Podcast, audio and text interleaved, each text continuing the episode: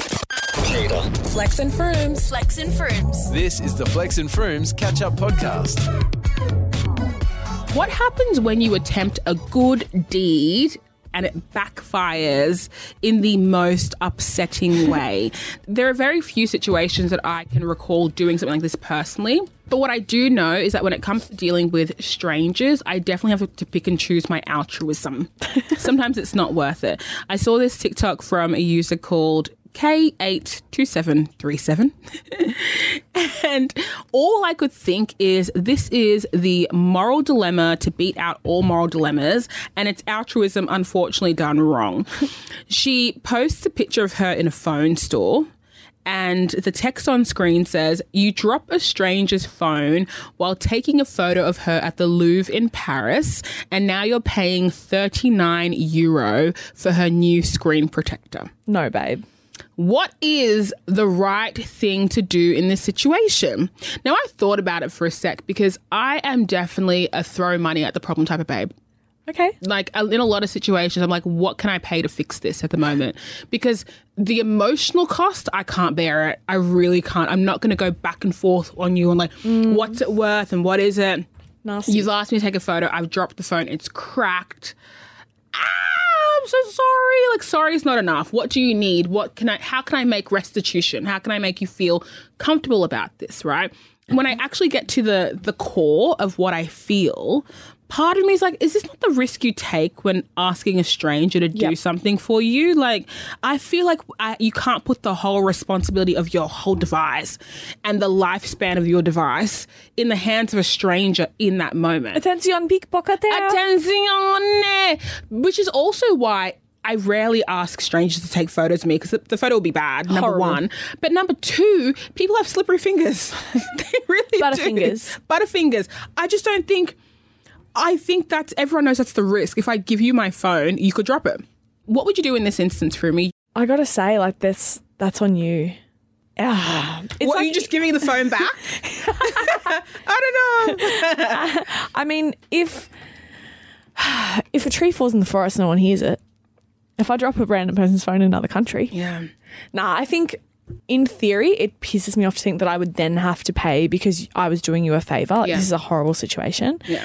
But I probably would. I would throw like I'd give him twenty euro and just say I'm not going to Oh, go. yeah. Gonna go and fix it. Like Yeah. you fix it. I'll give you a little cash. But also, bonus. like a screen protector. Like, did you just chip the edge, or is the, the screen cracked? Because we can't really do much either way. I think that's where my head went. Also, like, what can we really do?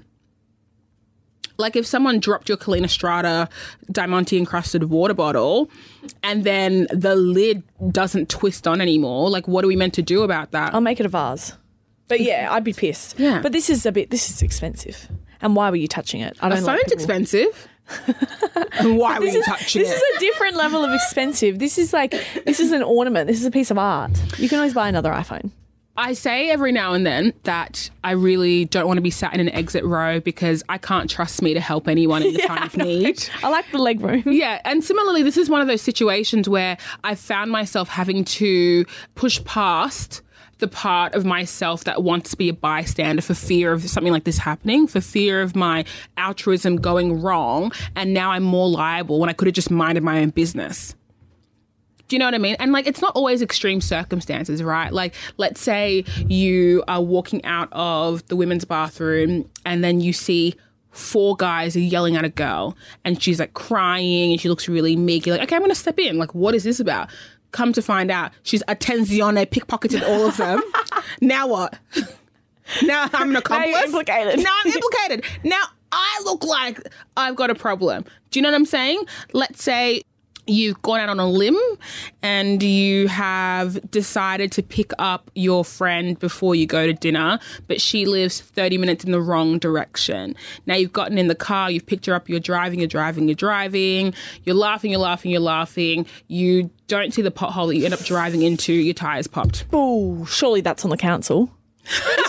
Have you guys seen? Oh my god! Anyone who lives in the eastern suburbs, Yeah. bloody Old South Head Mm. Road, only way to get into Bondi. Tell me why all along that road, the most hectic, vile potholes you've ever seen. You've been on that road, Of course, babe. They are shocking. It is shocking. It's Have you- very si- You've been on that potholes are so Sydney. Potholes are crazy. Sydney. That's not. That's not normal. It's all the plane trees. I think. yeah. Really, I'm like, this is a well. I'm distancing myself. Babe, this this is a well-to-do suburb. There's people in Maseratis here, guys. Like, Yeah. you can't be having potholes in the road. Ooh, okay, okay, okay. let's say, let's say you are on a flight and you're in the middle seat. Yeah, babe. And the flight attendant has come and they're asking like who wants tea coffee who wants a drink or whatever. Oh. And the person in the window to avoid them reaching over you you've decided to help the flight attendant oh, and give them their drink. In doing so picking it up off the tray. Because you didn't know like should i grab the tray or just the cup? I don't know. Now you've spilt it all over the person in the aisle. Oh, wasn't even their drink. What are oh. you doing? God, I just, I just, I, I melt at the thought. I melt at the thought. jeez Just don't help anyone, guys. Stay in your lane. Stay in your lane. Stay in your It's honestly lane. so scary to think about, and yet this is how I think we should be using our brains. Because you want to feel prepared when the time comes. You're like, ah, Flex and Froomes warned me about this one. This is like a sign. It's a trap. It's a trap. This is a Seinfeld episode type of thing. I don't know what that means, but Oh, horrible stuff. You with Flex and Froomes. On CADA. You've been listening to the Flex and Froomes daily podcast. For more, tune in to CADA on DAB or stream it on iHeartRadio.